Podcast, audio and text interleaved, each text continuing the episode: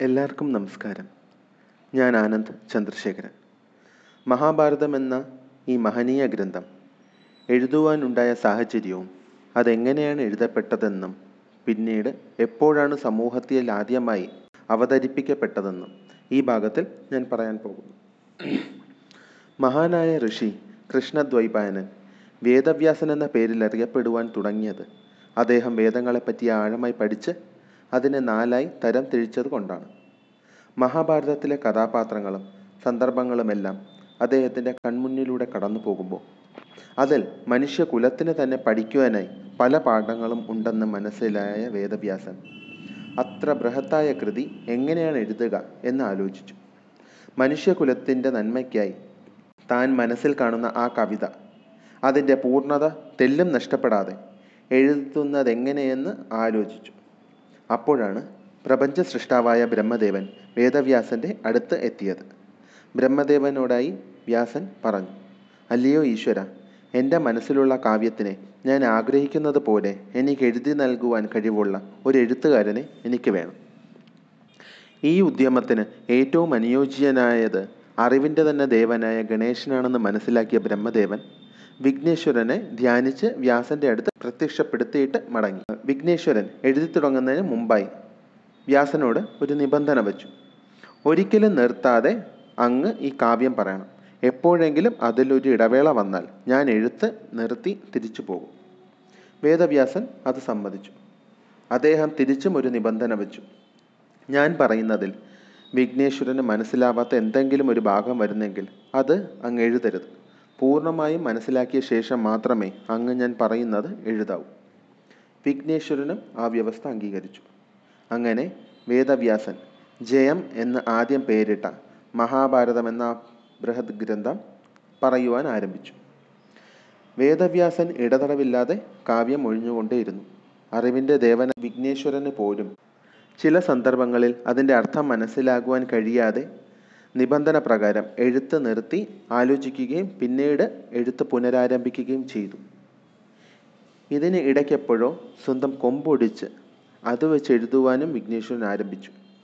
വിഘ്നേശ്വരന് പോലും മനസ്സിലാകുവാൻ കഴിയാത്ത അത്ര നിഗൂഢമായ അർത്ഥമുള്ള അർത്ഥതലങ്ങളുള്ള ആ മഹാഗ്രന്ഥം ഇന്നും പൂർണമായി മനസ്സിലാക്കുവാൻ ആർക്കും കഴിഞ്ഞിട്ടില്ല. ഓരോരുത്തരും അവരവരുടെ കാഴ്ചപ്പാടിലൂടെ ഈ കൃതിയെ സമീപിക്കുന്നു. കാഴ്ചപ്പാടിനും വീക്ഷണത്തിനും അനുസൃതമായി മഹാഭാരതം എന്ന കൃതിക്ക് പുതിയ പുതിയ അർത്ഥതലങ്ങൾ വന്നു ചേരുന്നു.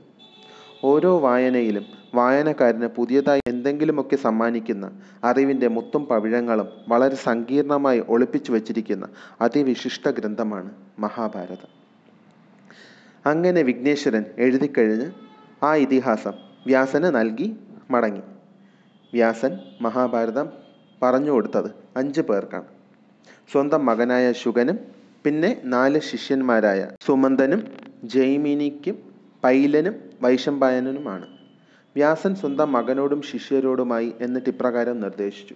എന്റെ ഈ കൃതിയിലെ കഥാപാത്രങ്ങൾ എല്ലാവരും മരിച്ചതിന് ശേഷം മാത്രമേ ഈ കൃതി നിങ്ങൾ പുറം ലോകത്തിനായി അല്ലെങ്കിൽ സമൂഹത്തിനായി അവതരിപ്പിക്കാവൂ. അങ്ങനെ കുറേ കാലം കഴിഞ്ഞു. വ്യാസന്റെ കൊച്ചുമകനായ അർജുനന്റെ കൊച്ചുമകനായ പരീക്ഷിത്തിന്റെ മകനായ ജനമേജയ മഹാരാജാവ് സർപ്പസത്രമെന്ന ഒരു മഹായാഗം നടത്തുവാൻ തീരുമാനിച്ചു. ലോകത്തുള്ള സകലമാന സർപ്പങ്ങളെ യാഗാഗ്നിയിൽ ചുട്ട് ചാമ്പലാക്കുവാനായി ആരംഭിച്ച ഒരു മഹായജ്ഞമായിരുന്നു സർപ്പസത്രം. അത് എന്തിനു വേണ്ടിയാണ് നടത്തിയതെന്നും ജനമേജയന് നാഗങ്ങളോട് ഇത്ര പക തോന്നുവാൻ കാരണം എന്താണെന്നും ഞാൻ മറ്റൊരു ഭാഗത്തിൽ പറയാം. കേൾവിക്കാർക്ക് മനസ്സിലാകുവാനായി ജനമേജയ രാജാവിന്റെ പിൻതലമുറക്കാരുടെ പേരുകൾ മാത്രം ഞാനൊന്ന് പറയുന്നു. ജനമേജയ രാജാവിന്റെ അച്ഛനാണ് പരീക്ഷിത്. പരീക്ഷത്തിന്റെ അച്ഛനാണ് അഭിമന്യു. അഭിമന്യുവിന്റെ അച്ഛനാണ് അർജുനൻ. അർജുനന്റെ അച്ഛനാണ് പാണ്ഡു. പാണ്ഡുവിന്റെ അച്ഛനാണ് വ്യാസൻ. ജനമേജയന്റെ സർപ്പയജ്ഞത്തിൽ പങ്കെടുക്കുവാനെത്തിയ വ്യാസനോട് ജനമേജയ രാജാവ് ചോദിച്ചു അല്ലയോ മഹാമുനെ എന്റെ മുൻഗാമികളായ കൗരവരും പാണ്ഡവർക്കുമിടയിൽ എന്താണ് സംഭവിച്ചത്? എന്തിനാണ് അവർ സർവനാശം വിതച്ച ഈ യുദ്ധത്തിൽ ഏർപ്പെട്ടത്? എനിക്കെല്ലാം അറിയണം. ദയവ് ചെയ്ത് അവരുടെ കഥ എനിക്ക് പറഞ്ഞു തന്നാലും. ഈ ആവശ്യപ്രകാരം വ്യാസൻ സ്വന്തം ശിഷ്യനായ വൈശംപായനോട് മഹാഭാരതം പറയുവാൻ ആവശ്യപ്പെടുന്നു. അങ്ങനെ ആദ്യമായി മഹാഭാരതം പൊതുജന സമക്ഷത്തിൽ അവതരിപ്പിക്കപ്പെടുന്നു.